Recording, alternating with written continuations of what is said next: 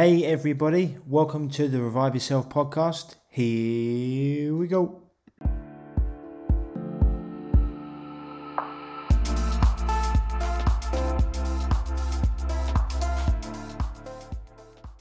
So, guys and girls, welcome back to the show. As always, this episode is sponsored by www.reviveyourself.co, my website where you can find so many articles about health and healing, as well as other links to different podcast episodes.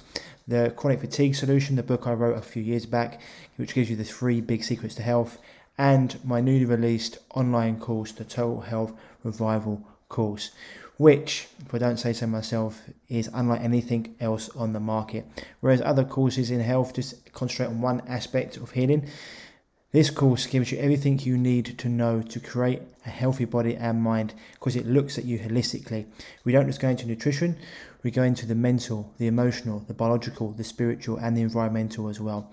We give you eight easy to follow step by step modules that cover everything you need to know to overcome a chronic health issue or advanced disease or reach your optimal health. And we also go into self sabotage and breaking down any other mental emotional barriers that are holding you back. It really is something that I'm so proud of bringing out because I know it's going to change people's lives for the better. And not only is it going to get people healthy, it's going to keep them healthy because everything we're teaching you in this course are things that, they'll stand the test of time and you can use for yourself, your friends, your family for years and years to come. So you can find that at www.reviveyourself.co and clicking on the course option. And also, you have the option of working with me one to one with our coaching, where not only are we going to get you healthy, but we're going to start building out your dream life and getting you to reach the full potential that you are here to create. Because remember, we're not just here to survive, we're here to thrive.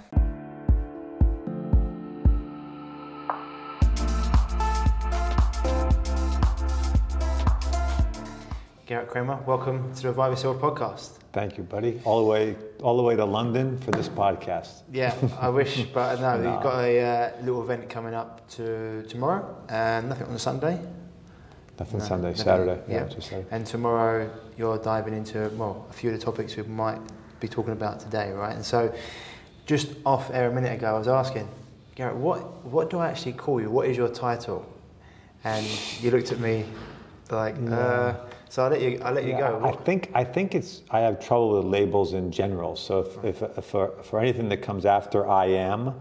I think I start to trip uh, no matter what we were talking about. But basically, um, I write books, I give talks, and I, um, I share an exploration with clients of the true self, of consciousness.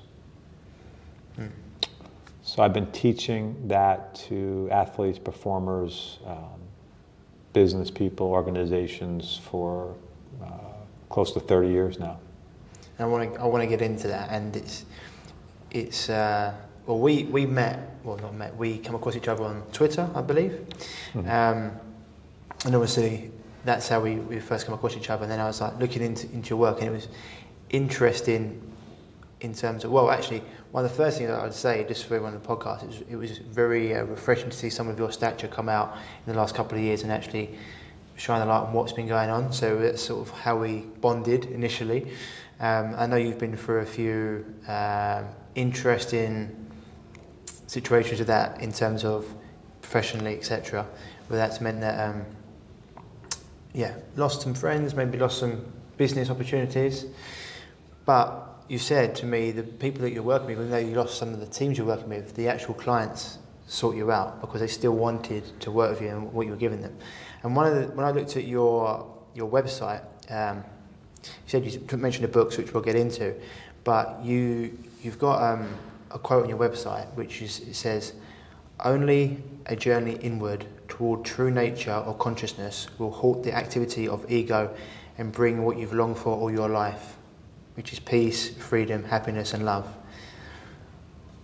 Bring that down for us.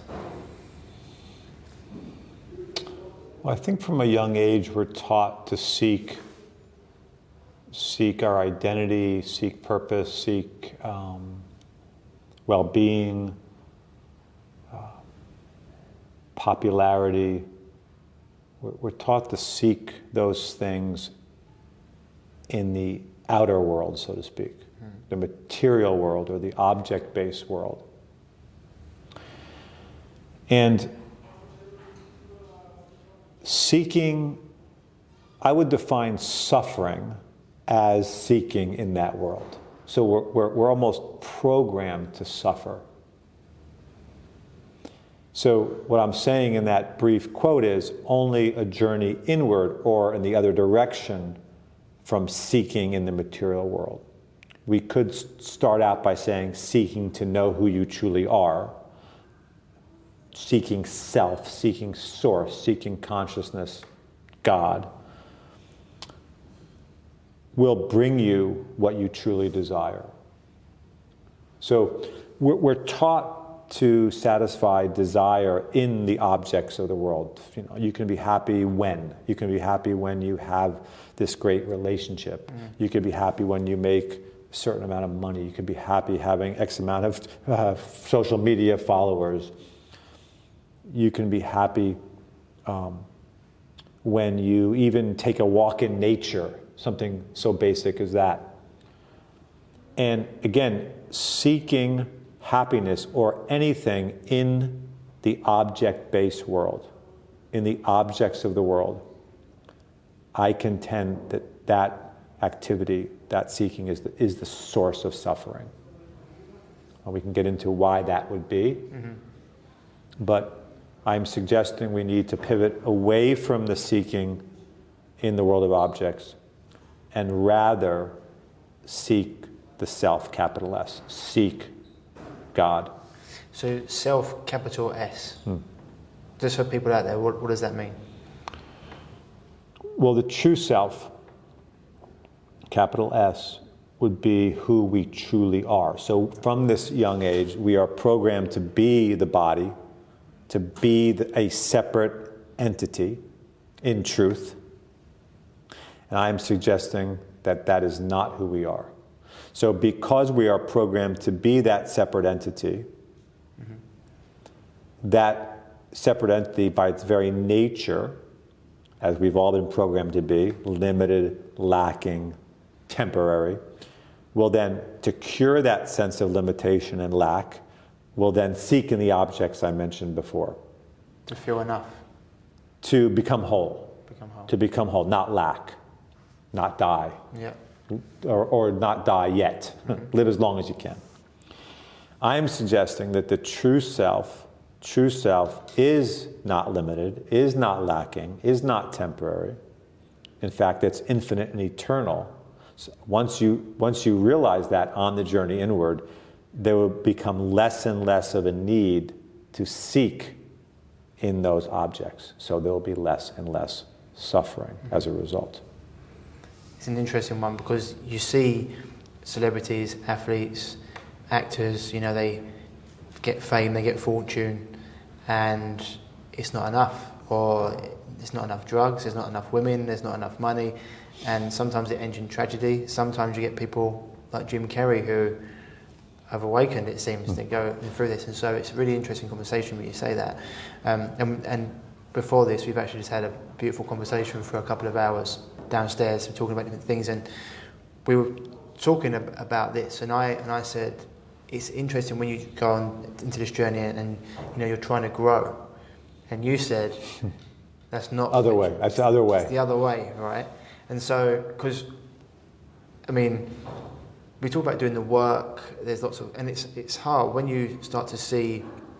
It's hard. It's challenging when you try to you're trying to better yourself. You're trying not to have maybe the afflictions for you know fame, fortune, for riches, whatever it is, or you still have them as goals, but not have them as like gods, if that makes sense. So people mm, sense. And so when you say we're, we're actually trying to grow, we're trying to Go the other way, involve or devolve. Yeah. Devolve.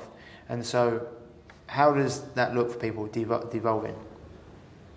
Well, it the process of self exploration um, could be simply uh, defined or partly defined as examining your beliefs and your, your belief systems. Mm-hmm. Asking yourself, do I know for certain that this is true. And then if it's not true, if you do not know for, for certain that it's true, and it's, and it's still a belief that you live by, or partly live by, I suggest you toss it. if it's not true, it's not serving you. So, um, and, and, and we, we, so we, we, we want to look at our lives and, and really examine these beliefs. Um, and one by one, even shed them, quite frankly. That's the journey inward. So that's what it looks like. That's, that's what it looks like. And you're right, there's many people um, who we've seen, and probably you and me also to a certain yeah, yeah. degree, have, have sought in objects um, only to become frustrated, only to um, um want more, um, become obsessive, compulsive, um, drive ourselves crazy. because of the way that the world's set up, I mean, everything's pushed towards, you know, fame, fortune, actors, celebrities almost seen as demigods, and so everyone's like trying to get that. Right. Well, well, a weird thing happens, Ryan. See if see if you, this makes sense to you, and see if anything I say makes sense. If it doesn't, you should shed that also. By the way, you should just not even bother, and I, that goes for the audience also. No one should believe the things I'm saying. You should examine this conversation for yourself also. But it's it's it's it's interesting that we could. Uh, attain a goal. You talked about goals. Attain a goal, whatever that goal would be. And a good feeling can arise. So it will look like, it will look like when we have sought and then accomplished the materialistic aim, that that is giving rise to the good feeling. Okay? But I'm going to suggest now that that's an illusion. That's not what's happening. But because we are think that that's what's happening and we're taught that that's what's happening, it's almost logical from that perspective to continue to seek. So what you're saying is that we think that we've got the goal, we get there, achieve it, and the feeling that we get of like joy is from is from achieving the goal. Right. That, that's what we we are taught, and that's how we we see it, okay. and it looks that way. Yeah. I'm going to suggest that's not what's happening. What's okay. happening is we go after the goal, we accomplish the goal, we stop seeking the goal mm-hmm. or stop seeking in the moment. Mm-hmm. Thus, we find peace. We do not find peace, though, because of the goal. We find peace because we stop seeking. We can only find peace, a feeling of relief, even, joy, as you said, when seeking ceases. But it will look like it's because the goal. No, we have, we have seeking has come to a, a, a halt. We're home. It's not the goal. This, it's this, the state that we're in when we get there. No, it's, it's actually it's not even a state. It's better than a state. State would be an object we would seek. Okay. It's actually the minute we stop seeking, we return back to source, back home. We're home. So, Peter Crone, I mentioned before, the mind architect talks. It says the, the true happiness is not having to search for happiness. So, similar to what you're saying here. Yes. Yes. Uh, true happiness is the nature of your, your very being. Right. Happiness. Mm-hmm peace, love, happiness.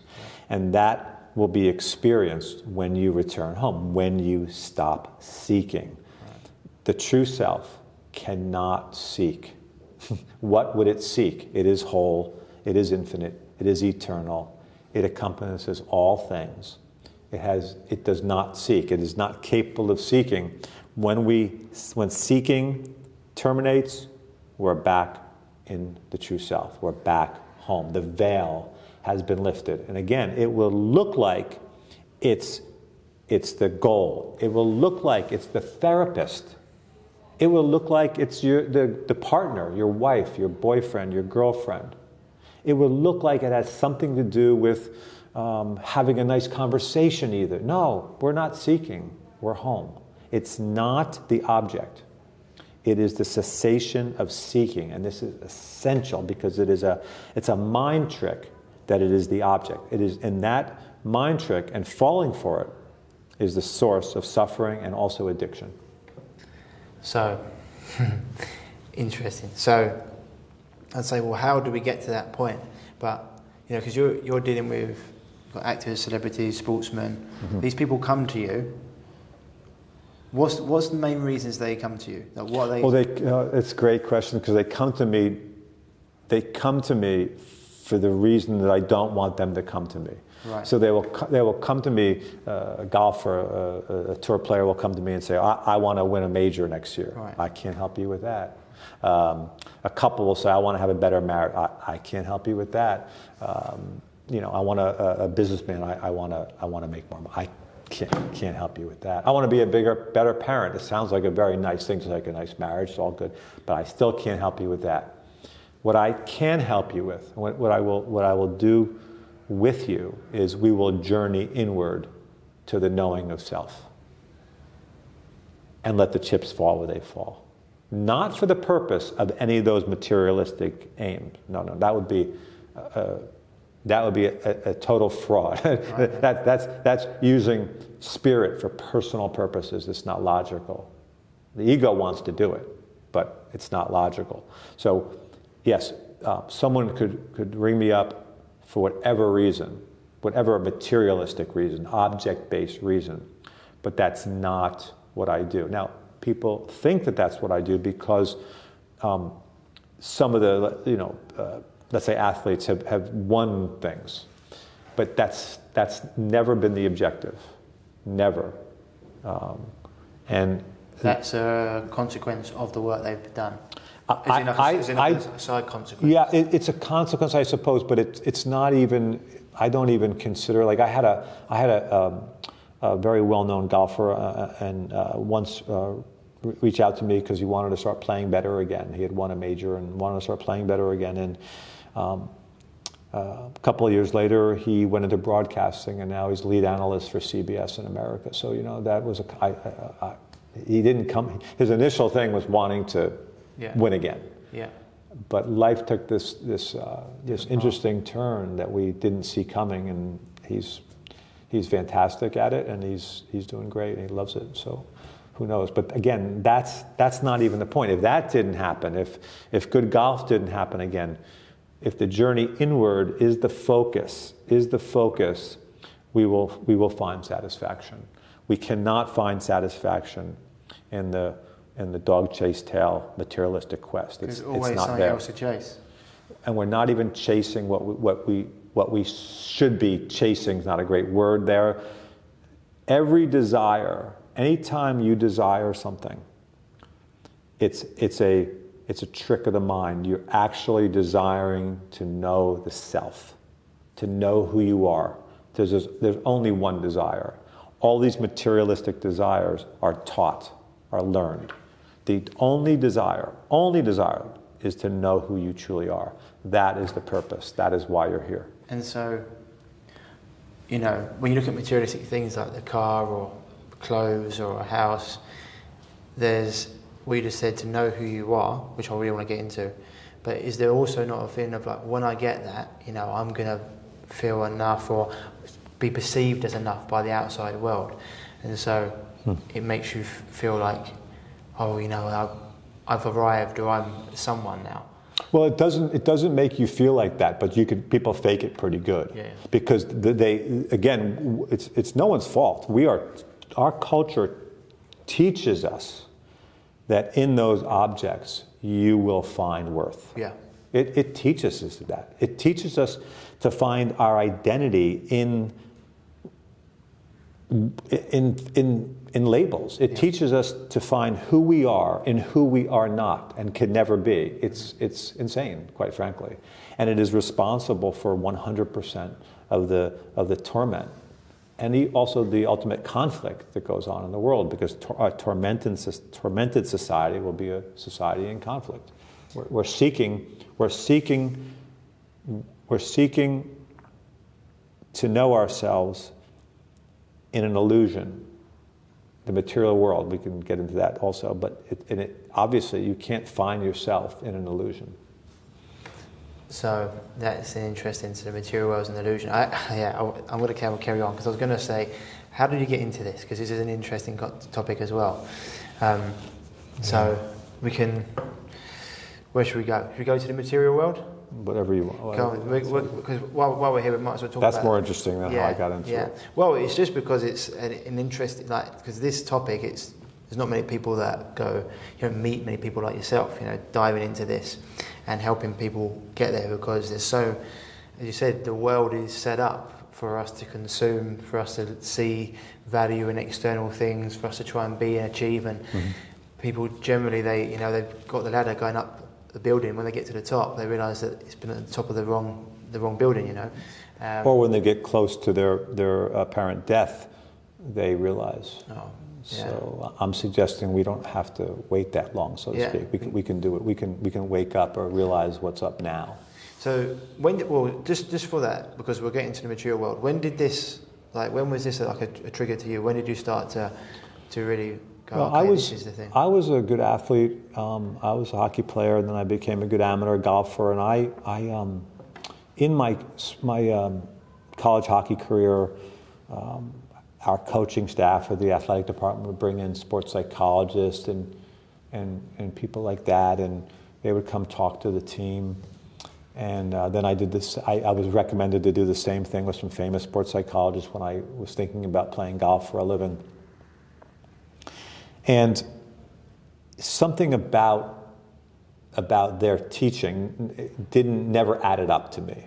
I'm not saying it's bad or good and, and, and uh, right or wrong, just it, something about the idea of trying to find mental clarity in order to excel on the ice or on the course or on the field or whatever a pitch didn't didn't do it for me.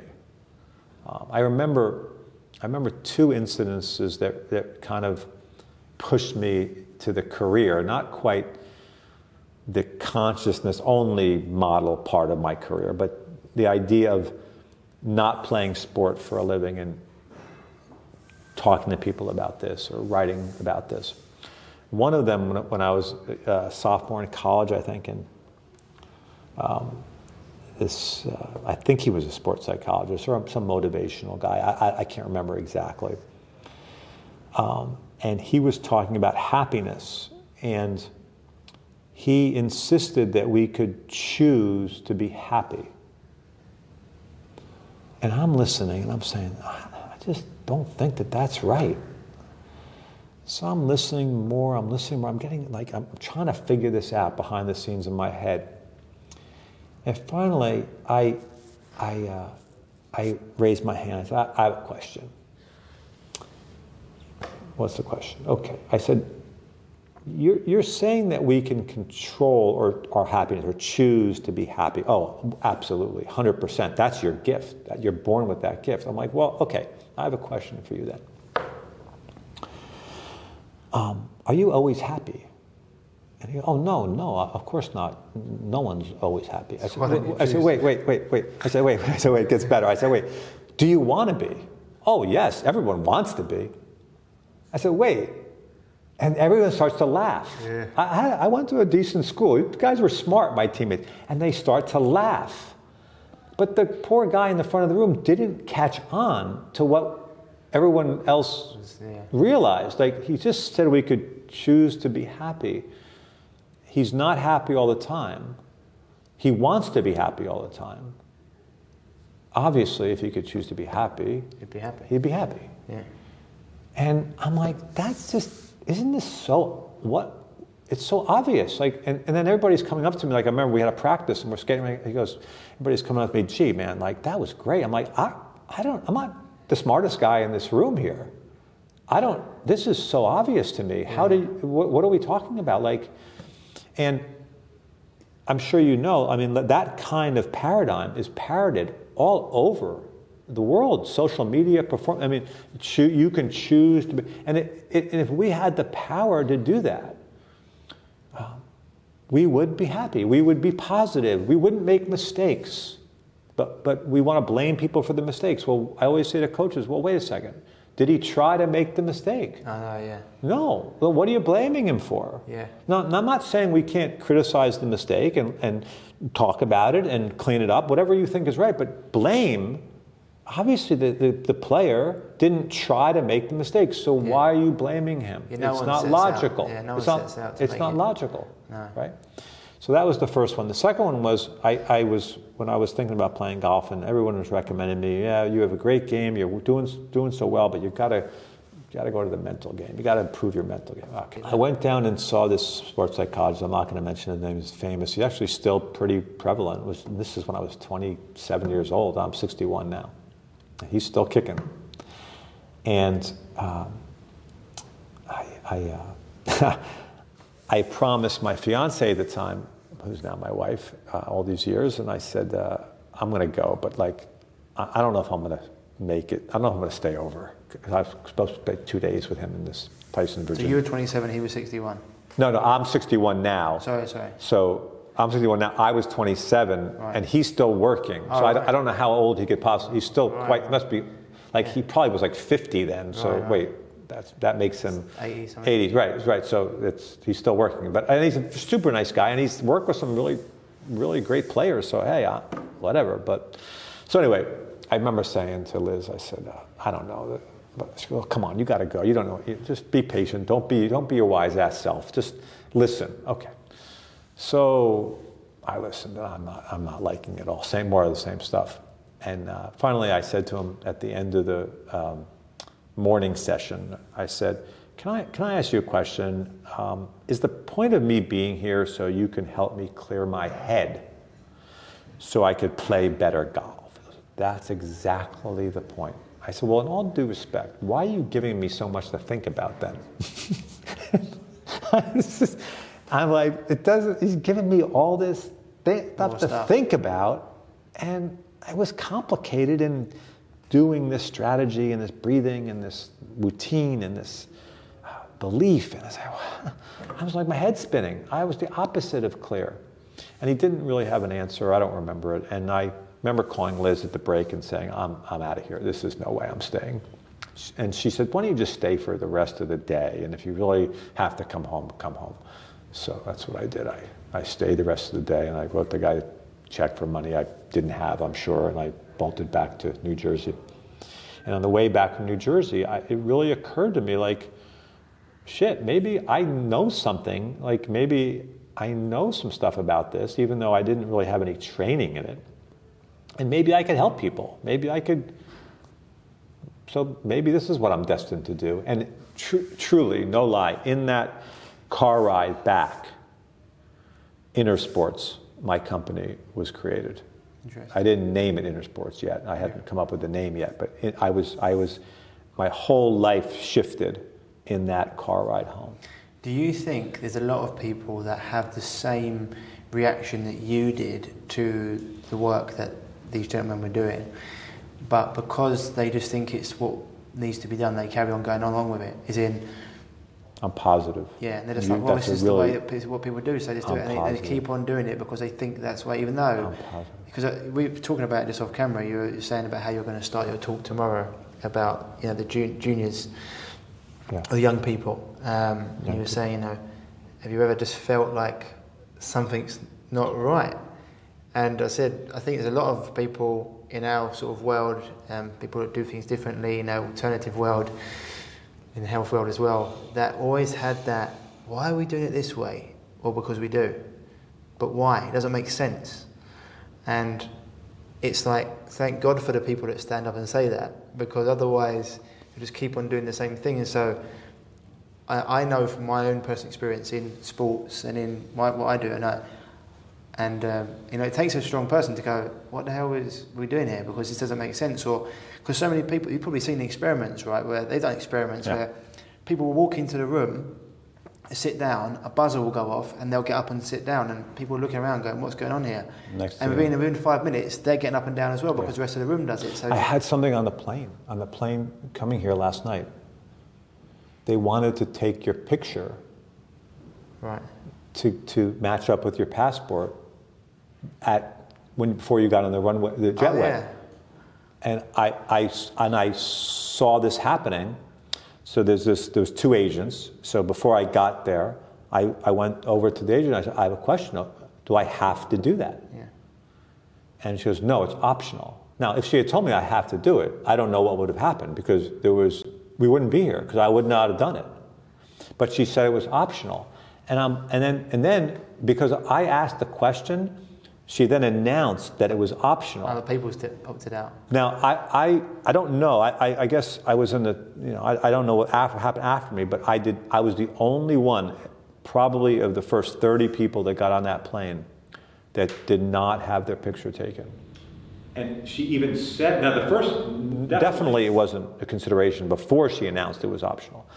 But still people were allowing their, now, now I'm not, I'm not blaming them for doing that, but the, but the point I'm making is like, yeah, we, you don't have. It seemed it seemed weird to me, and I've never seen that before. So I'm not really People down just with go that. along because everyone else is doing it. Yeah. So I think I think it's a really good point that you make, Ryan, in that in that we we, we kind of have this inkling uh, about many things. I, I mean, we. I mean, everyone. Yeah, yeah. We have this inkling, doesn't feel right. You're like, what's this about? and Yeah. we and rather than rather than go towards the inkling, or listen to the inkling, or explore the inkling, we go to our conditioning or what we're told to do, and that is a serious issue.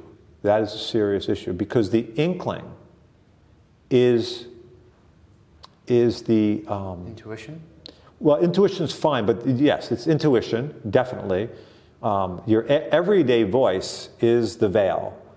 This is the voice to listen to, not the everyday voice. not, the back in your head voice is the voice to pay attention to. The everyday voice is the life voice, the materialistic world voice. The conditioning. This, the conditioning programming. This, this inkling, we are programmed. Oh, that's too weird. That's too out there. They're going to be really woo woo. And I, hey, I bought into that as a, as a young. This, this stuff we're talking about um, was very prevalent in my life, even as a school kid, 10 years old. I mean, it, it was there, but, but um, it wasn't cool enough. You know, I wanted to be an athlete. I wanted the girls. I wanted to be popular, and I pushed this, pushed this away. For the most part, there, if, if you talk to my friends, uh, my, uh, from our upbringing, my, my young, my high school friends, even, even my middle school friends, they still will tell stories where I would like the hot, the happiness comment, and like I, I tended to be doing those kind of things, which I don't really remember myself doing a lot of that, but it seems to be that that's something that I did, or I was always a little bit of a contrarian in their minds. Did you did you have um, an issue with authority or or authority that maybe Yeah. you didn't perceive as No, I- like no, I had a total issue with it. Yeah, I, I, I didn't, I didn't have an issue with someone coaching me Yeah. or teaching me. I had an issue with someone with my way or the highway. Um, I, and it, it, it's not like I, um, you know, I rebelled against this, but I, I- it clearly was, at least at that point, but it, clearly was, um, there was something very off about this uh, paradigm. Mm-hmm. And um, it, it just it, it went against every fiber um, of my of my being. Um, and I think a lot of uh, us have got that. yeah, yeah. Well, I think I, I actually think we all have it, and I think if in you know um, when I was saying I can't help you with that before, uh, what I can help you uh, do, and uh, I, we can explore the nature of self, and when you come to discover who you are at your core, then um, the idea of someone uh, dictating your life becomes an impossibility. It's not, it's not even a thing. It's, it's not happening. Um, because the, the, the, the true self um, would, would the, the true self is infinite and eternal in its own right. It has no need to um, bow down. It, it would never um, acquiesce. It would never. Um, it's not needy. It's complete. It, it doesn't. It's not uh, insecure. It's not nervous. It's not. It's free. Um, so you, you, made a comment about five minutes ago where it says, you know, it took it took, takes a strong person. I think that that's an appearance more than a truth. I think I think that it's. Um, it takes. I'll go on a bit. It takes when everyone else is not saying anything. Just stick your hand up, put your head above the parapet, and say, "Well, what's going on here?" It gives. First of all, I think it takes courage, just because you know it's easy to be extrovert from the herd and oh, away how brain works and then once people see you step out and be like, no, this is this is not right, it gives right. other people courage right. to do it as well. And so it's like, and that's why everything's set up in terms of that sheep mentality to herd us into a way. Right, but but the, it's it's set up to to herd us away from who we truly are. Mm. So so so the purpose of life is to discover who we truly are. The so-called purpose of the materialists is to keep you away from who you truly are. Because if you, if you do not know your infinite and eternal nature, you are an easy mark. You will uh, take drugs, you, uh, pharmaceutical drugs. You will take vaccines. You will, uh, you, you are incomplete. You're not whole, and, they, and, they're, and they're programming us to be whole. So, so knowing, knowing, knowing who you are, um, and, and you don't want to know who you are to beat them. That's not, that's not what I'm saying you explore the nature of self and you stand alone in the self and you're willing to do that without much effort. Without much effort. Like we, we were talking before about how when the health stuff broke um, it was automatic that we, we I, I, I, no no. Um, and that wasn't a decision. That wasn't well it was a decision but i didn't choose it. It was a choice but i didn't choose it. Let's put it like that yeah, I was just yeah, I was saying like obviously I was been in the health world for a while and gaining followers etc. But you're obviously established and you've been doing what you're doing for 25 years, and so to, to, for someone like yourself to come out and say no, take a stand and just speak what you knew to be true. You know, it, I think it does does take courage, and, and as you said, there was no other option for you, and I completely understand because it's the same for me. There was no other option. It's like no other you know, when the whole world was thinking I was crazy, I was saying no, this is not right this ain't, and this has been coming a long time, same for you, because there was no other option. But you can see other people who know the truth, who didn't say certain things, who refuse to go after certain things because they might lose a contract or, you know, their company might lose followers or whatever it is.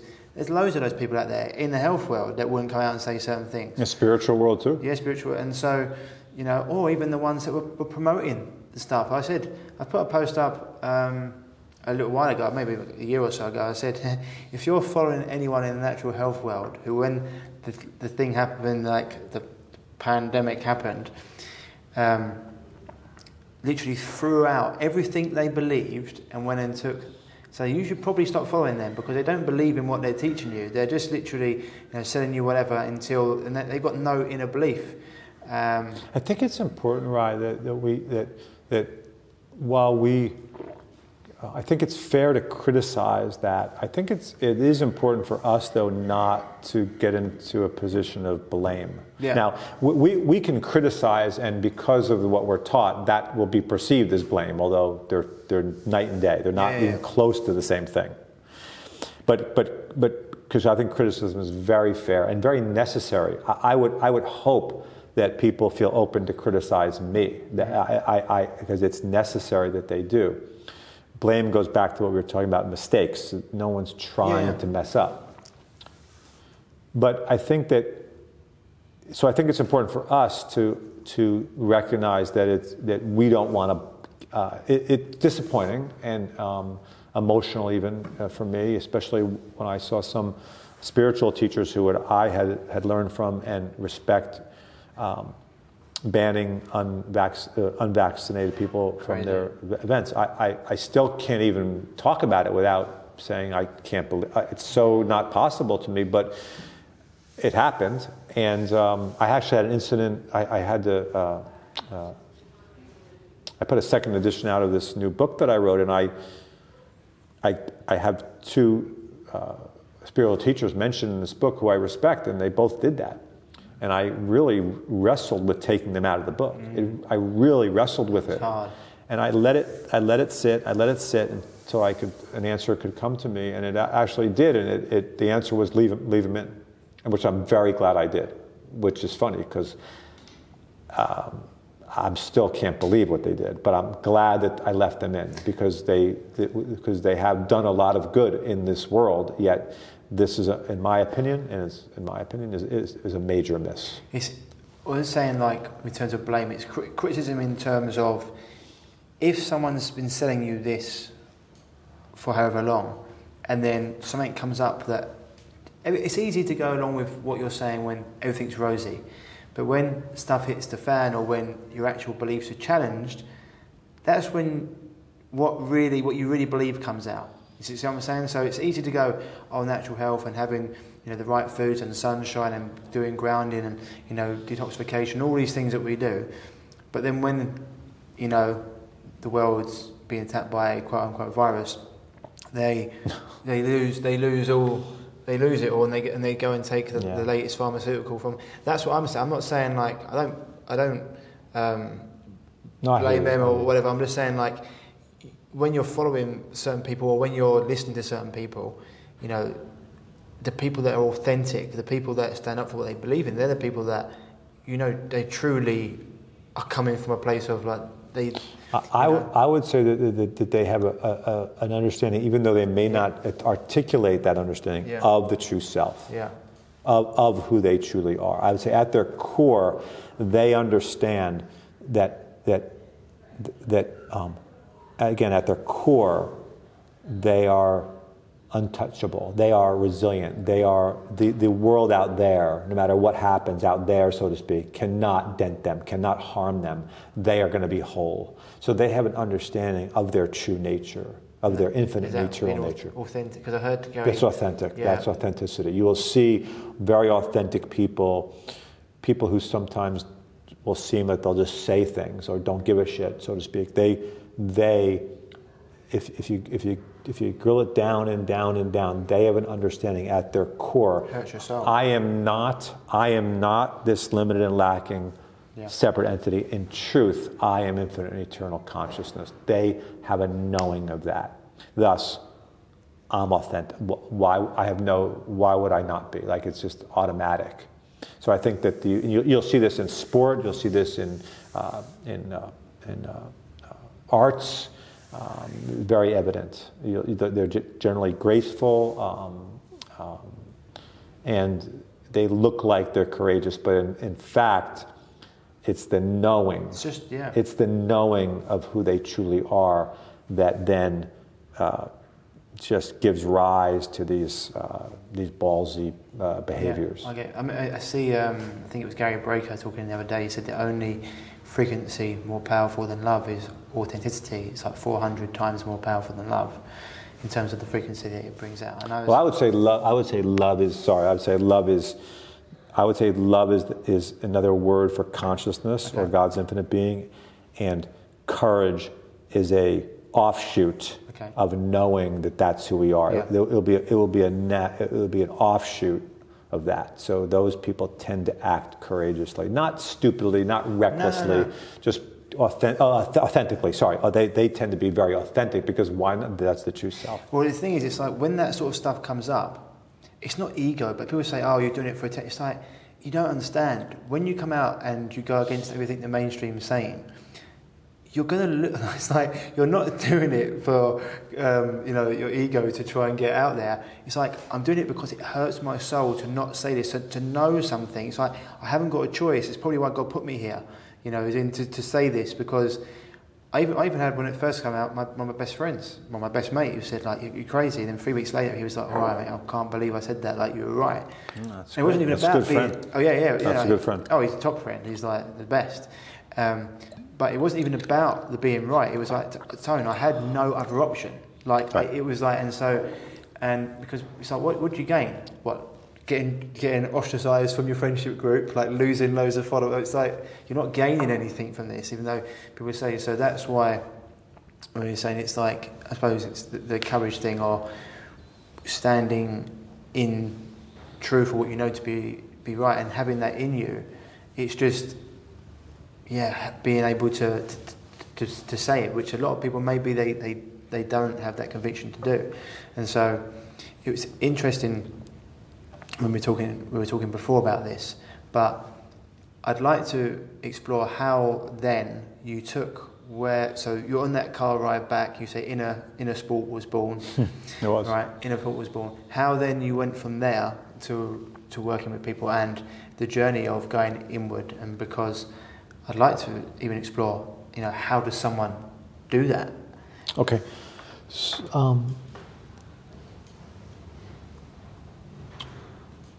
around that time uh, Liz was reading a book, which I think you'll be familiar with, although it was a while ago, was called Don't Sweat the Small Stuff, written by Dr. Richard Carlson.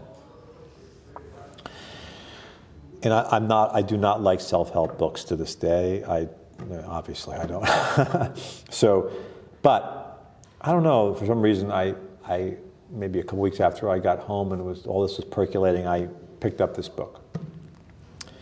And there was something in Richard's words, and it wasn't the don't sweat the small stuff part of it. There was just something he was saying about the nature of our, our experience that really struck me.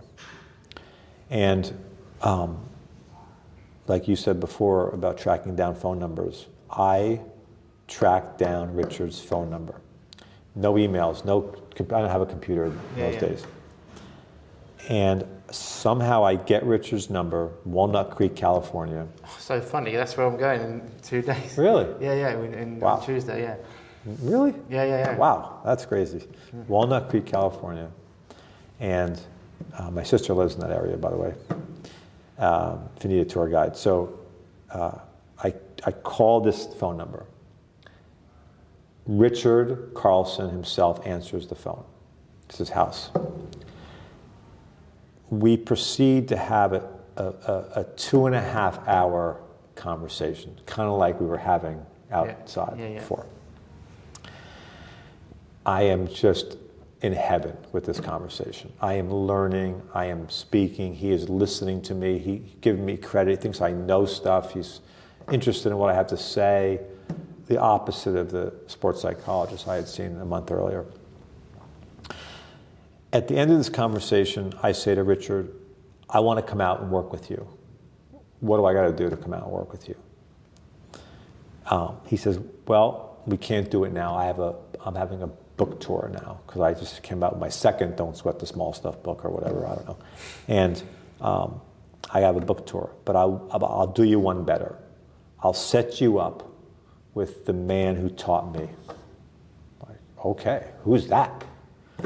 So he says to me, well, his name is George Pransky, and he, he runs a, a consulting uh, practice, a counseling and consulting practice in La Conner, Washington.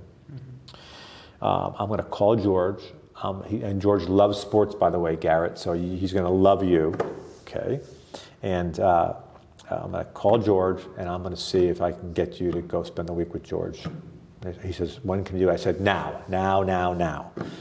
Three weeks later, I'm in La Conner, Washington and my and I and with George Pransky, and um, um, I'm learning.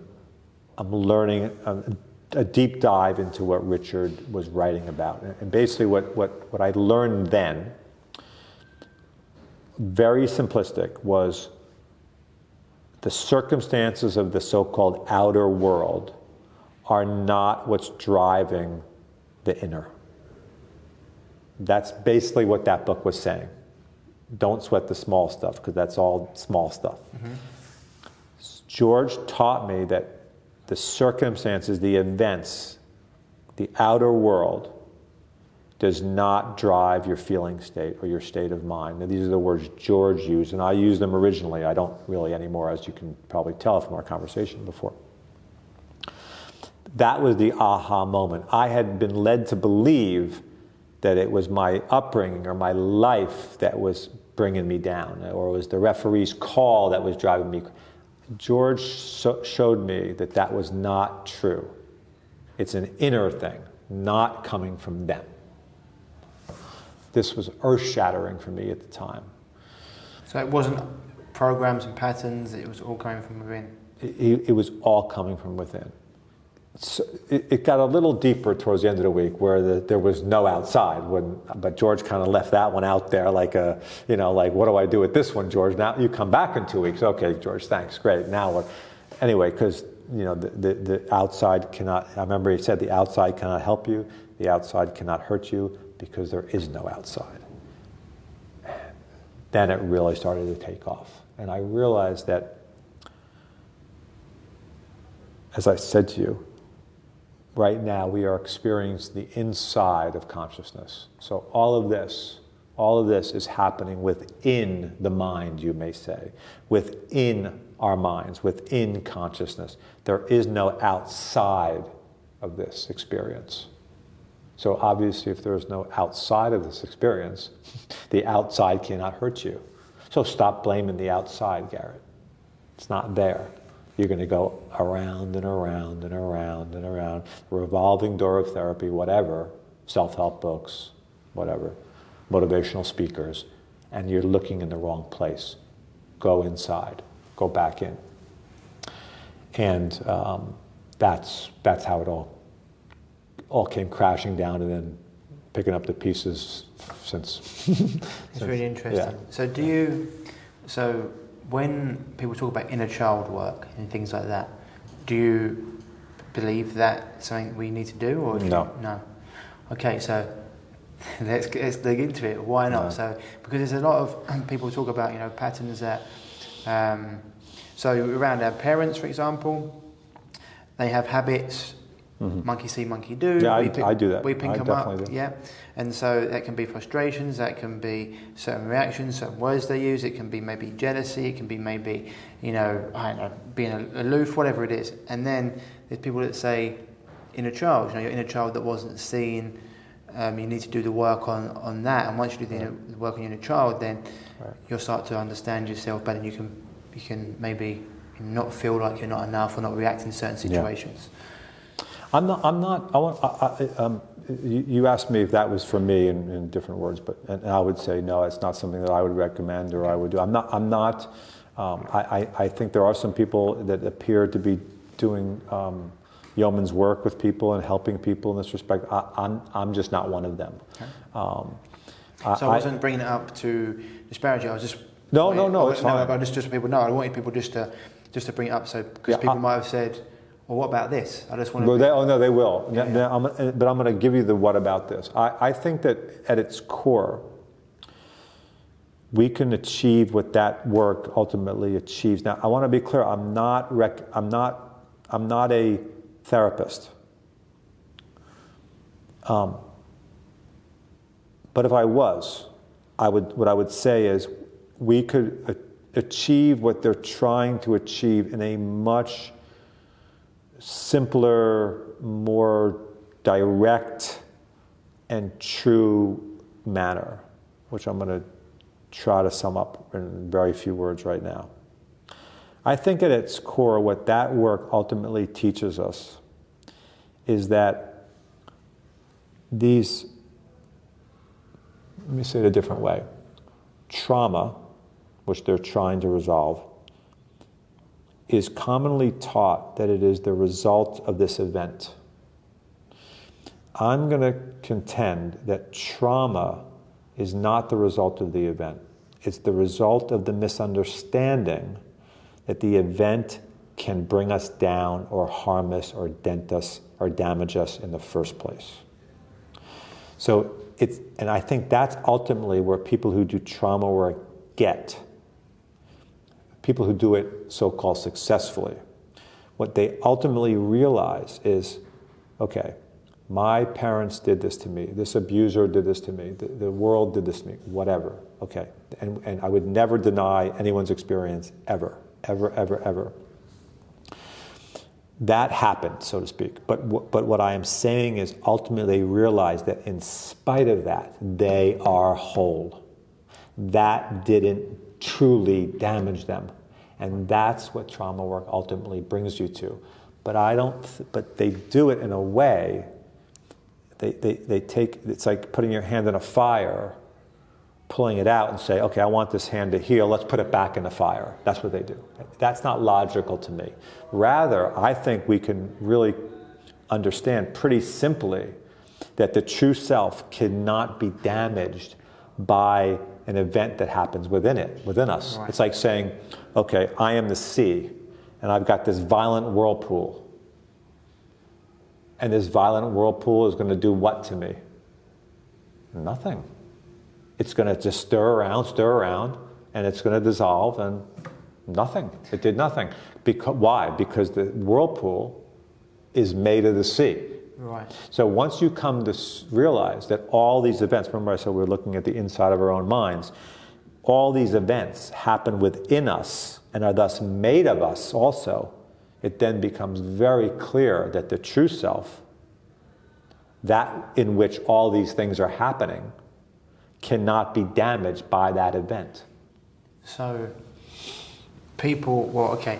So, if you go through something and people have trauma from that, you're, is that because of their perspective and not understanding their true self? That's yes, and it's not, and and and I'm not blaming or No, criticizing no, no. people for no, that. we're not taught this stuff, guys. This is like, it's like the same Uh, thing. yes, but the, an- the answer knowing- the yeah. answer is yes. Yeah. There is a they, they have been trained out of their true nature, which we all have. Yeah, we yeah, yeah, all yeah. have. Okay, so so uh, my my dog, I, I I could I could step on my dog's tail by accident, and she'll squeal. But she'll still love you. It, it's even more interesting than that. Yes, that's true, but I'll jump on the floor, freaking out that she's squealing, and she'll look at me like, uh, "What are you doing? I'm good." Now, pain obviously arose from this trauma, so to speak, pain of, from stepping on her tail. No suffering whatsoever. Why? Because she hasn't been trained that into this limited and lacking body. She understands, this is a metaphor, that, the, that the, the pain arises within consciousness. Thus, it is not the body, consciousness. Thus, it is made of consciousness too. And once it's understood that it's made of consciousness too, it's gone right back from where it came. No suffering. No suffering It's a whatsoever. completely different way of of looking at things. It's like having to untrain ourselves. I, was, I mentioned to you before when we were downstairs about it's a little bit stoic in terms of all you can control is yourself, not the environment. But that is still like a separation between you and the environment. Whereas, That's- where- that's- whereas what we're talking about here is we're all. So for my thing would be okay if it's all consciousness and we're and you know that. Oh, it's it's oh, it's. I know it's saying That's the only thing I know Okay. is true. Okay, okay. It's okay. all so It is all consciousness. It's, all- it is all Just using a word. We're Yeah, using yeah, a I'm word. Could just- be a I'm- different word. I'm, I'm just saying, like, you're correct. It's, it's all Well, consciousness. I'm no, not- I'm no, not correct. No, what I mean is, no, just just for the, just for what we're talking about. Is I'm in just terms kidding. Of, I'm just kidding. Yeah, no. In terms of saying, rather than saying if it's all consciousness, I'll say, okay, I'm with you. It's all consciousness. You have got the sea, and you've got the and you got the Whirlpool. whirlpool. What what are we trying to like? What why why am I getting the whirlpool? Like why am I getting these events? What am I, is is that something for me to learn from, or, or like what is the at, why would consciousness hurt itself, or why would this these things happen? Does that does that does that make sense? Okay, so if I give you, if, yes, well, yes and no. If I give you an answer to a why question, Yeah. I am going to be not telling the truth, Right. because any any why question mm-hmm. throws us in the world of duality, in the illusion. You need separation for something to cause something else. Now we're into science, not truth. Because the truth is there is no duality. No we are evil. one being. All things are made of consciousness. It's all consciousness. We are consciousness. However, however, I think it's somewhat fair to come off that perch of purity and answer the question because it's interesting and it's fun and it sometimes leads to cool discussions and can actually help people. So I, I think that you're kind of right. I think, I think that, that these whirlpools arise um, to bring us closer to ourself, to, to, the, to the knowing of self. Not to extinguish them, not to fight them or resist them, to, to wake up to the nature of self. And it, it's an amazing experience to realize that, wait a second, this crappy feeling that's arising within me, it can't arise within anywhere else. So now, we kind of got two choices here. We can try to fix the feeling, or we can really get to know the nature of me. Because if we get to know the nature of me, the true self, consciousness, it will then become obvious that that crappy, so called crappy feeling, that's made of consciousness too. It can't jump outside of consciousness. Mm. It can't come, a feeling can't come from outside of consciousness into consciousness. Everything happens within the so called universe or consciousness. So if that feeling can only arise within me, it must be made of me. Now, what am I going to do with that feeling? It's like try to kick it out, try to defeat it, try to cope with it. It's me. And there's something amazingly powerful when um, that is seen for what it is.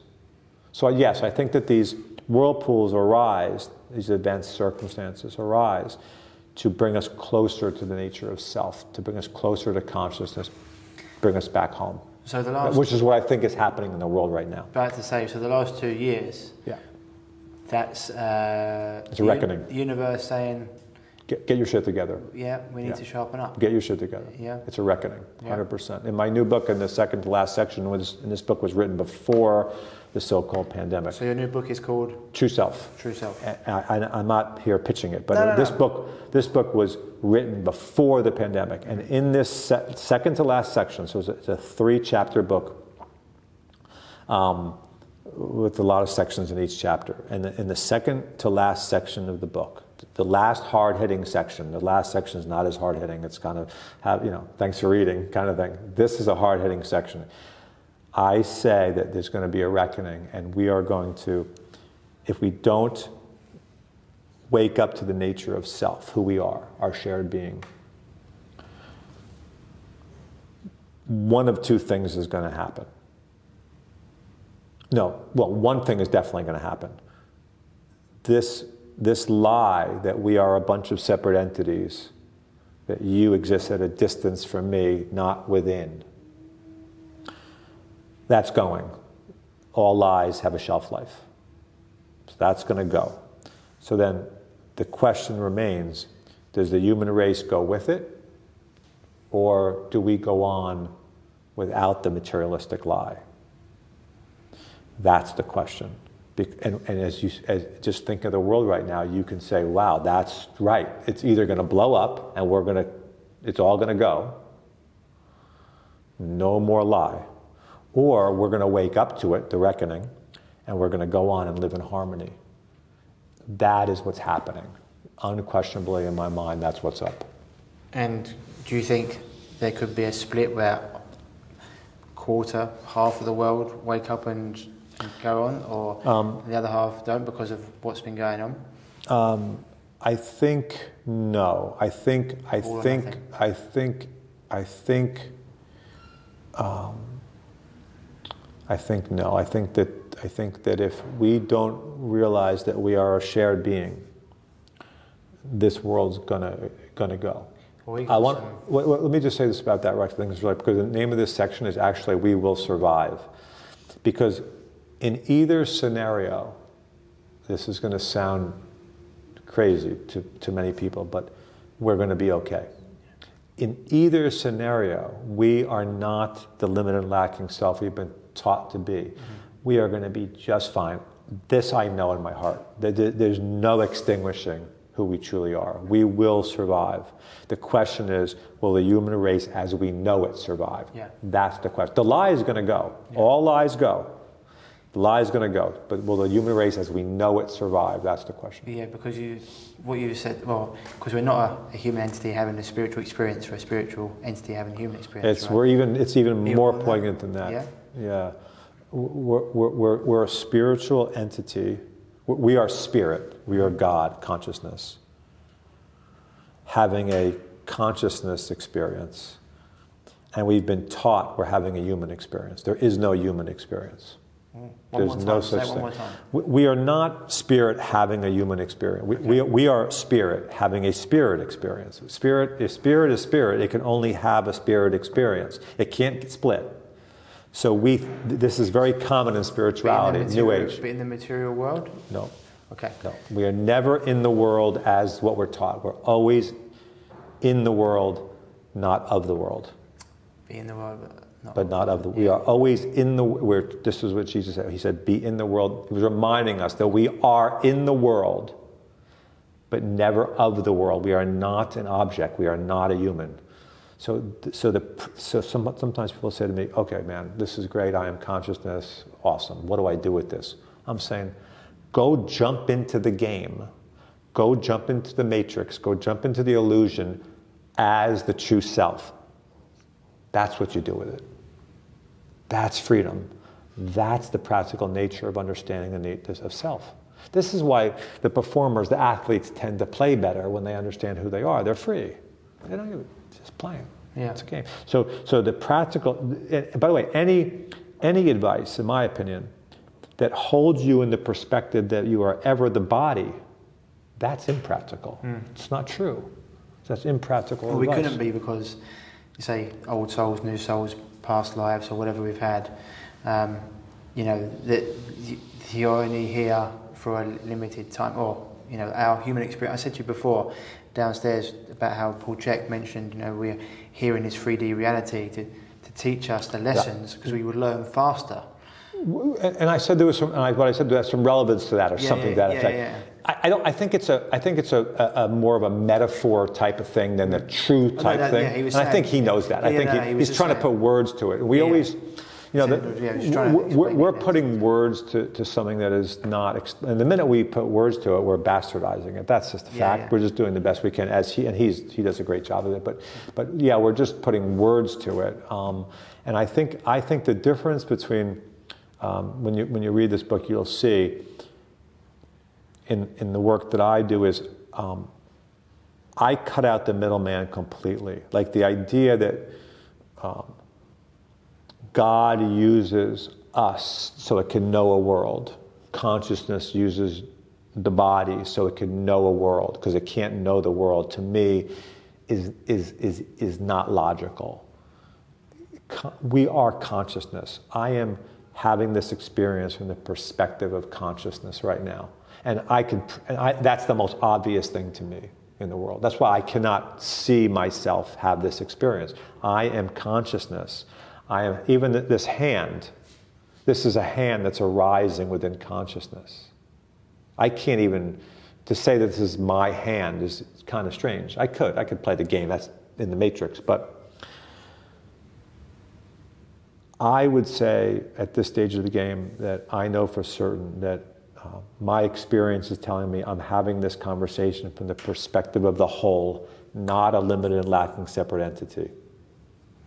That's, when when that's people I'll tell you. do um, plant medicines, etc., That's exactly the. they, they that- can see the earth exactly right. breathing, or they can see That's exactly what that that that, that uh, um, ayahuasca and the like is giving them a window into that perspective. It can't it can't teach them about the nature of consciousness, so that we can't I can't have this terrific discussion like we're having or we had before, but it can give you a glimpse of the true perspective. So I ask in this book, right in the first chapter of the introduction, okay, who's having this experience? Is it this limited lacking separate entity you're taught? Or is it something that no one wants to talk about? Do you think we've met before in a different life?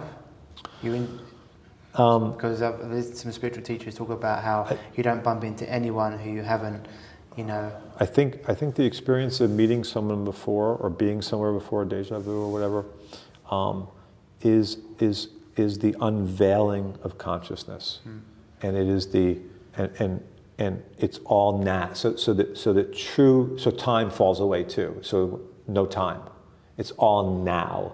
So we we these weird things start to happen, like these events collide. So then we come out of it and we're like, oh, was I here before? Did I know you before? But in truth, it was a momentary glimpse into the true self. Consciousness evaporated in the moment.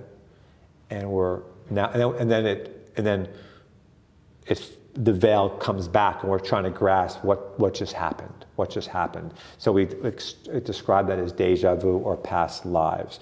All these lives, in truth, all these lives, past or otherwise, are happening within us, known by us, made of us consciousness. It's interesting you say this only now. There's a, a book out there now. called um, Happy Pocket Full of Money. I don't know if you've heard of it. No. It's very, it talks about the stuff we're talking about here, but he said because people talk about the past, the future, but he said imagine a football pitch, or maybe imagine this this phone, for example, and you're born here and your life ends here, your physical, human life ends here. But it says like if now, for example, you you go through it here, but if you moved the camera just to this part of your life, that would be now, and that would be now.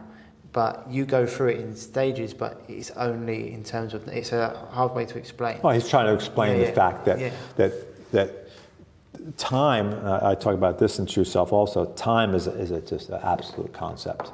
There, there's no no one has And ever. because we get older, and you know we we, we see it as like Although there's no proof that we see, there's things like there's no.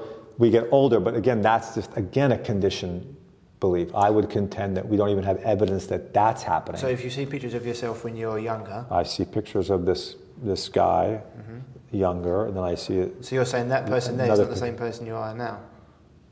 I'm saying I'm not a person now. I'm saying these pictures that I'm that you're that I may see are are images, uh, modulations, vibrations that are arising within me consciousness. That's what I'm saying. So if I see, so it's like a, a time lapse camera on a plant that's growing, right? That's supposedly proving that the plant's growing. But we have no, that's, we're, experiencing a, we're experiencing a movie. We have, no one's ever seen a plant grow. No one's ever experienced it. I want to stick with experience. No one's experienced a plant growing. Okay. So the fact that the plant was maybe that high, and then later on it's that high, I'm, I'm, because we haven't experienced the actual growth, is that what you're saying? I've never seen it. Yeah, I've never right, seen right, I see, I see what you're saying. Makes sense. So for people out there, what can they do with this one oneness or this once you understand? Before we were talking downstairs with Danny, he was talking about how you know since he's he's he's done this work that now his wife might go out and have an experience where happens to me like whoever. He, his day is very peaceful, very joyful, etc. But sometimes, you know, his wife might go out and she might get cut up or frustrated at certain things. Well, she's pretty good, but uh, he, uh, that's just Yeah. an example No, no, of something. Yeah, yeah, just, yeah. I'm just yeah. talking about so like how, how would people internalize or like experience like what how, what allows him to walk through life like that? Ha- This knowing, like what what is it that allows people to do that? I think I think um, I, I this is going to not probably not come out quite right. I don't I don't think it, we got to worry about that. Like in other words, Danny, and we're talking about Danny Cipriani here. Yeah, for those, so yeah. Danny, it's fine. Danny Danny um, is a uh, Danny shares our being. Danny is a um, image that arises within our being, my being, if you want to say, and he's made by, made of me, love, and and it's and and I experience him as a terrific dude and who's on a cool journey, a great athlete, and but now on a cooler journey, and that's it. That's it. I, I don't really look any deeper into okay, why is he so chill right now? Well, for, yeah, we're about to say, but even removing him, I was just using him as the story he told, really.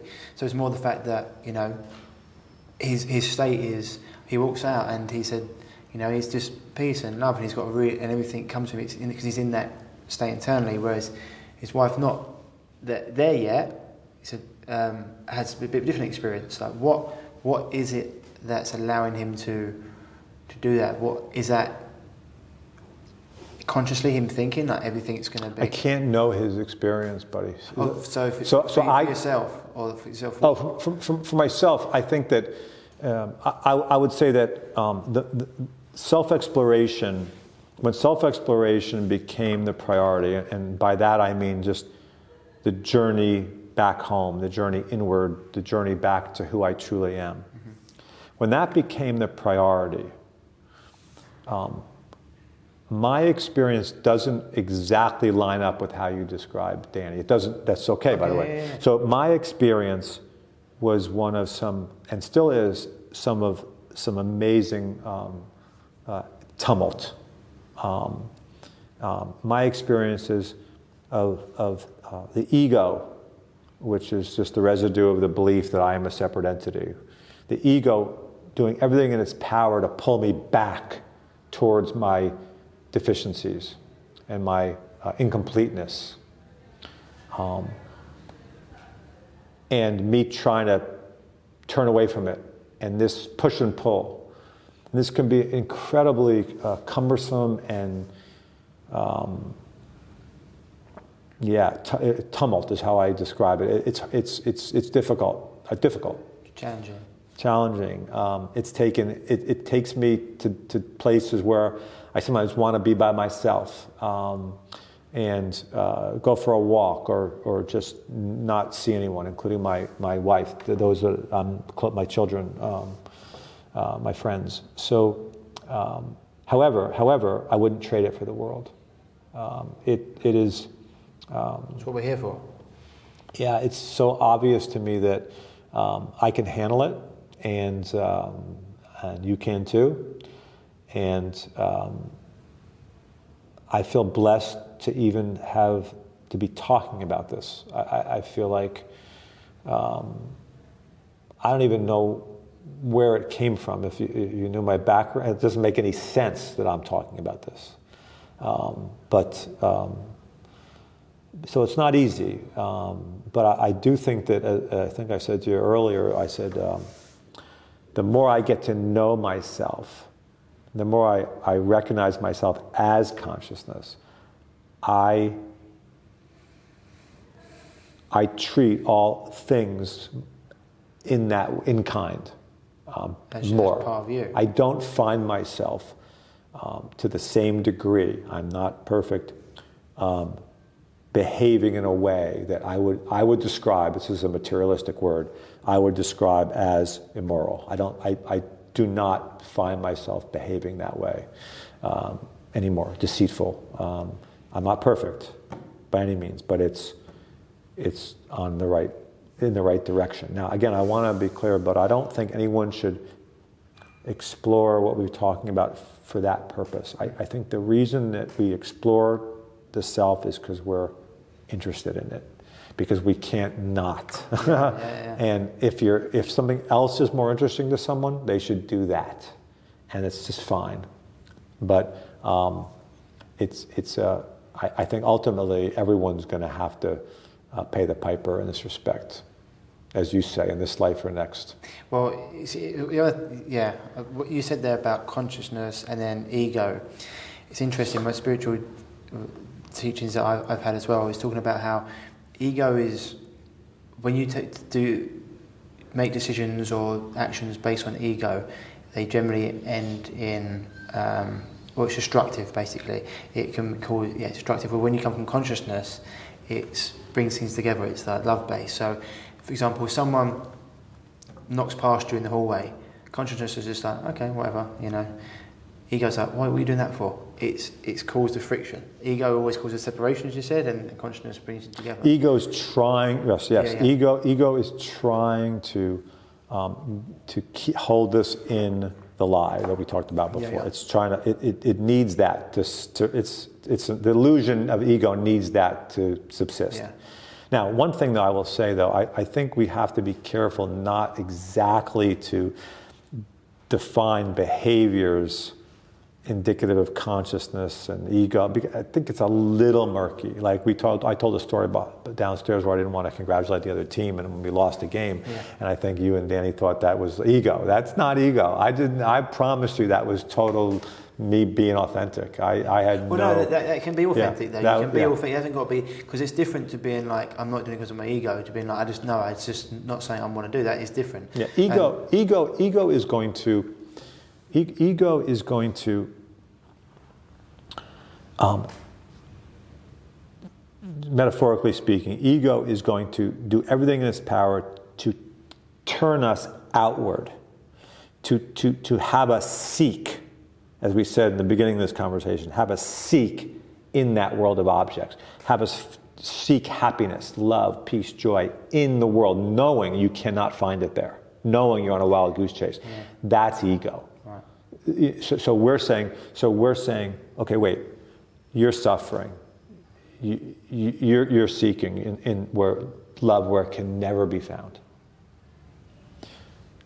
I want you to, I'm to, we're going to turn this way, Inward. inward, or we're going to fold mind into heart. We're going to stay here, home, now. We're not going to, there's no step from you to you. We're not going anywhere. Right here. So now, I know that this world, this ego, programs us to seek, right? So in the in the beginning of self-exploration, I'm gonna be I'm gonna play with the ego a little bit. It's actually the ego's an easy mark when you know what you're dealing with. So I'm gonna suggest we're gonna seek to know the self. So, so I'm gonna give it a little bone here. I'm not going to seek fame, fortune. I'm not going to seek relationship. I'm not going to seek calm, even or a clear, clear head. Nah, I don't need any of that. I want you to seek the knowing of self. So, in self exploration or self realization, we start out seeking, but soon we surrender. So, I know that's going to happen. So, I'm going to say, okay, ego, come on. We're going to seek this, not that. Seek this, not that. Stay here, seek the knowing of self. Who are you? Who the fuck are you? The fundamental question. Let's go to the fundamental question. Why are we why are we not starting at the fundamental question? Why are we starting in science? why? Well, it's not logic. There's a few reasons for that, but uh, a lot of them are financial. Ego. Ego and financial. So who who are, who are you? Yeah. Consciousness. That's the that's the word I use. There's, there's a reason I use the word consciousness. The, Okay. the, the reason I use the word, I'm not the only one. I can't speak for their reasons, I don't think, but I can tell you the reason I think I use the word, or I, it's logical to me to use the word consciousness is have you ever not been conscious? No. Right. There you go. Now, to be fair, some will say, I've been under anesthesia, Yeah. or in deep sleep, or I got knocked out in the rugby game. Okay? But, but that's not, that, that's the, so another word for consciousness would be awareness. So uh, deep sleep or anesthesia, being under anesthesia is not the absence of awareness, it's the awareness of absence. So I always say to people, okay, you were knocked out during the, during rugby, the rugby match. Who knew you were knocked out? What knew you were knocked out? Consciousness. Yeah. You. We have never not been conscious. Now, there are some crazy ramifications of that statement. The most poignant one, or two, two most poignant things. If you have never not been conscious, that means you have never not been here. That means you have never been born. That means you will never die. Right. And if you look at that, as crazy as it sounds, no one has had the experience of being born. So this is why they talk about in different cultures, Native American cultures, Persian, they talk about just leaving the physical body. They don't talk about death. They talk about spirit going. They, there is no death. No one has ever experienced their own death. We've experienced death. Our ego is what makes you feel pit your stomach, oh, I won't be here. Oh, yeah. But the actual consciousness knows, well, no, I've been here all I've along. never been. I've so. I always say to people, I want you to go by your own ex- direct experience. You're going by belief. Your direct experience says you have never been born. You will never die, and that and people are going to think that's nuts. Yeah, yeah. But if you they look at their experience, they cannot say I'm not. It's not accurate. Yeah, They just can't. They cannot say it. I, I was having this conversation um, with someone walking up my hill. That's what I was talking about, and um, hit my street back home uh, two days ago. And um, she came back from seeing a sick friend who was afraid of dying and afraid of her kids not having a mother. And um, it's very scary. I mean, it's, a, it's this is not a joke. This is uh, you know. But we got into a very uh, consciousness-based conversation about it, and the fact of the matter is, if we look at experience,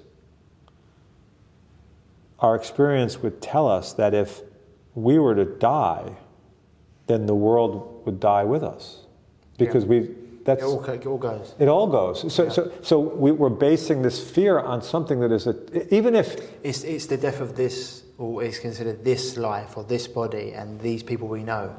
And that's, no, but as in that's what people are fearing. yes, but the, the, the, they have experienced people dying and they've gone on to live. Also, they might be thinking, oh, I've just met, you know, Garret. I can't wait to have a, a more relationship with him and whatever, and, and dive into this even more.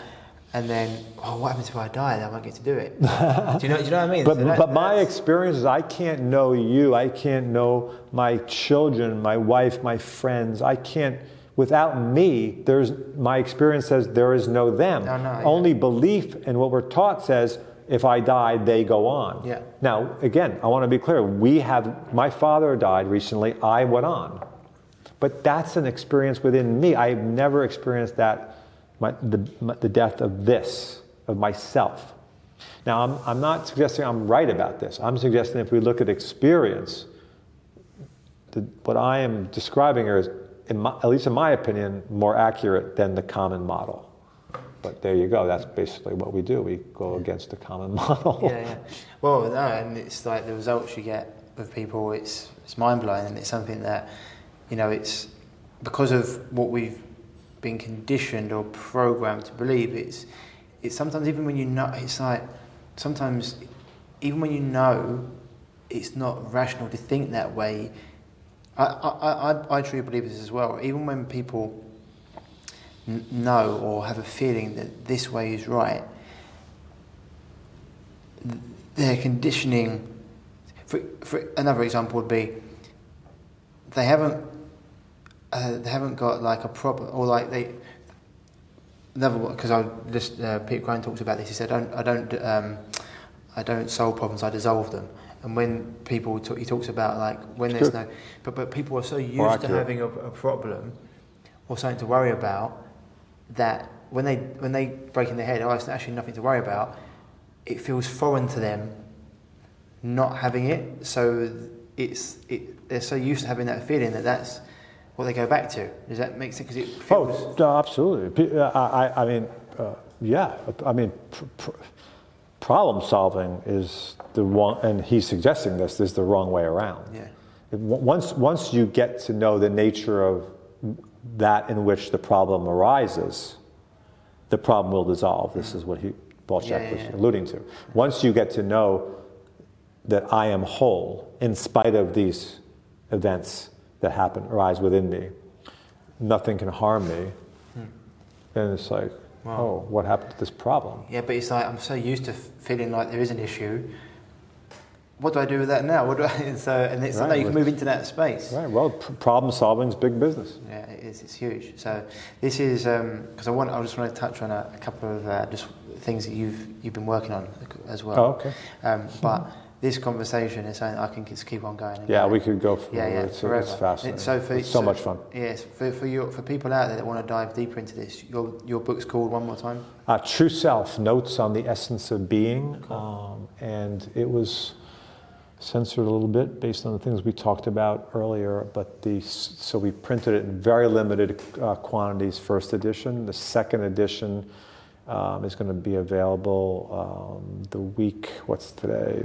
Third, the week of November, is that 6th? Is that, the, is that Monday? 6th? November 6th. Yeah, yeah. yes, yeah, yeah. That's the week. It's going to be available that week. And your website, you can find it on there. Uh, yeah, it's going to be difficult right now because we're creating a new website, which Okay. isn't out yet, just for the book only. Do you not know the name of what that site's going to be called? I don't know yet. No. I'm All right, sorry. okay. It was, I didn't even know the book was going to be on its way until yesterday. That's right. And I was like, oh my gosh, here we go. No, it's just going to allow people to dive in, into it deeper because I think it's once you're breaking down that paradigm, and it's something you have to keep on going back to because you're so used to thinking in a certain way.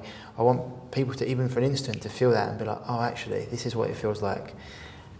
And then it's like trying to return to that as much as possible. And then finally, it becomes, you know, that and because you are going to have, you know, things crop up, programs, programming, conditioning that comes up, brings you back into that old state. Yeah, and, the, and and the book is written where it, you can easily achieve that. So it's the, the, sections within the chapters are relatively short. So uh, by design, right. because I cannot keep you in this mind, you know what, for too long. So yeah, I yeah. kind of get you in it, and then pause, and then hit you with a, a short one, and then so it, there is an, uh, an arc to that process. And then at at the end of each chapter there is uh, questions and answers that I have received over the years, either during talks I've given, talks like podcasts like this. People have written to me. So, and those that Q and A will corresponds to the chapter in front of it. So then, so it's kind of explained in two different ways,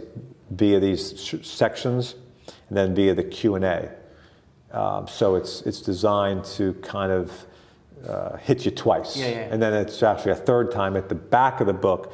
Uh, I have a list of what I call reflections, which is a, a, like 20 pages of quotations that sum up the stuff we've read in the book. So it's kind of three times. What, what's the hardest question you've ever been asked?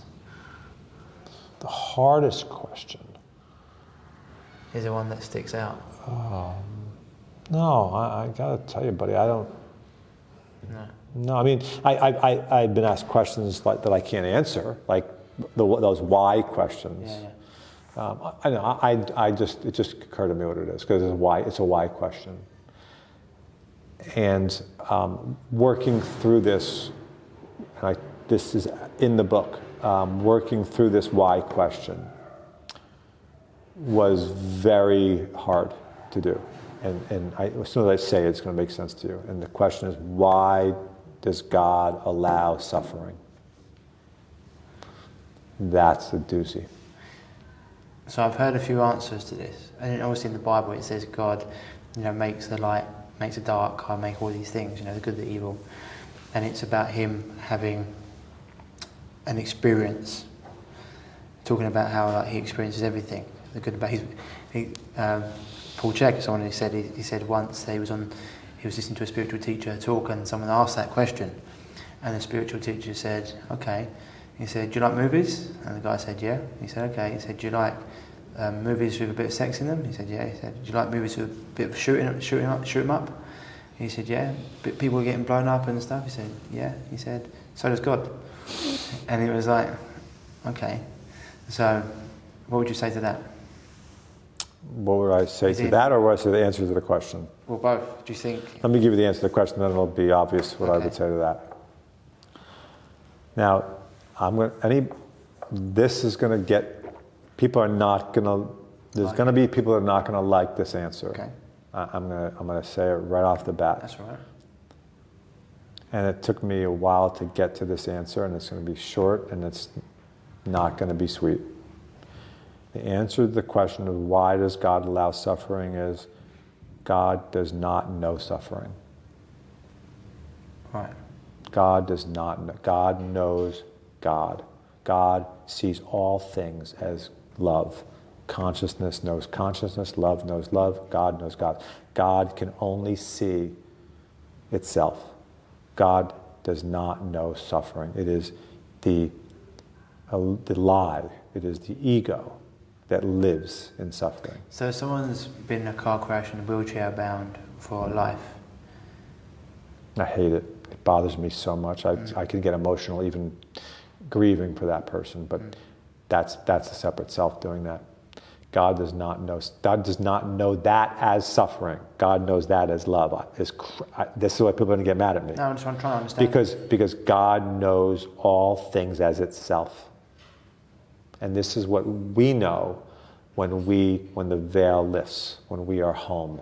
All things are love. All things make sense. All things come clear. Even these so-called horrific events that we've been programmed to mean or hurt. Again, people are not going to like that. I don't even like saying it, but, but it's accurate. It, I think it needs to be said. God does not know suffering. Okay, interesting the separate self, the ego, knows suffering. Okay, because if okay, it's only having it's only suffering because it doesn't want to be in that situation. It's taught that it's bad. Yeah. We're taught that it's bad. It's, it's all programming. It's all, it's all the veil. It's, the, it's veiling God. It's, it's not truth. It's God. Consciousness sees all things as itself. Hmm. That's, that's love. That's love. Hmm. It's interesting. When, when, when the veil lifts and, and you're with your girlfriend or I'm with my wife, there, I see, I see love. I, this is God seeing God. This is intimacy, true intimacy, the absence of the personal, pure intimacy, love. There is no separation. There is one being. We see all things as ourself. It's interesting, yeah, and it's. You, it's a rough one. Well, no, it's just. That takes more courage to say that than the pandemic. Well, by I'm saying no, because opinion, people that's will, yeah, yeah, but, but we're here to. You, you wouldn't. I, uh, uh, it's yeah. People have really gone crazy over that. But I, I, have, I can't. I, it took me a long time to come come out with that one. It, it really was. I just think we have got to look at this and be able to bring ourselves to see it because it's there. It's right in front of us. God can only know itself. The veil is not God. When the veil is in place, that's God seeing through a veil. so That's the not veil truth. was created by. It's, it's, it's a more of a metaphor. It's all God, even the veil is God, but it's more of a metaphor to try to put, make some sense of this. Remember, he said we can't really, as soon as we put words to it, we bastardize it. It's interesting, and it's a journey everyone's sort of going on. And so, for people listening to this, what's the, the first thing, or what's a simple step they can take to try to? Um, I, is, is, again, as crazy as it may sound, um, and this is an exercise, um, but an exercise, uh, exercise that keeps us inward, so to speak. Go throughout the day, and, and even if you have to pretend because you think it's too weird, go back and forth. I am seeing the world from the perspective of a separate self, what I, was, what I always think I do, you know. I'm seeing the world from the perspective of Garret. And then shift. I am seeing the world from the perspective of the whole consciousness. So, in other words, I am a speck in the universe, and I am looking outward, and I am seeing all the gazillion other specks in this great big universe. Just saying that makes me nervous. Okay, so I'm a speck in the universe, and I'm, I'm seeing all these other specks. Or I am the universe, and all these specks are arising and dissolving within me. Mm-hmm. Only one of those perspectives can be true. They both cannot be true. 99.9% of people would say it's the first one. I'm the spec. I'm saying it's the second one. Play with it, see where you come out. So, like Rumi, you're not an ocean.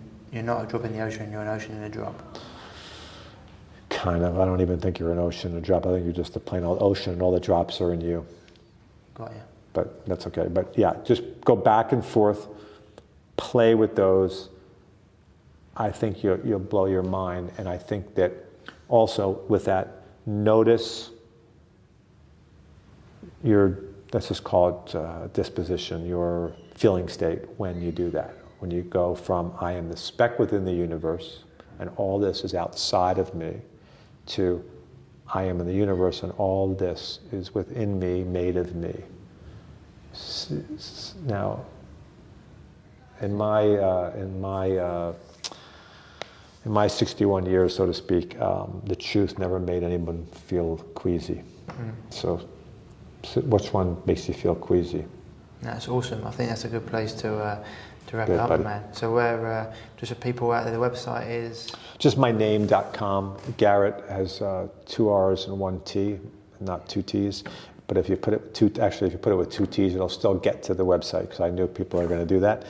Um, but that website is going to morph uh, maybe into a new website, but we'll see. That that website's in the process of being dismantled, but yeah, that's okay. Anywhere else they can find you?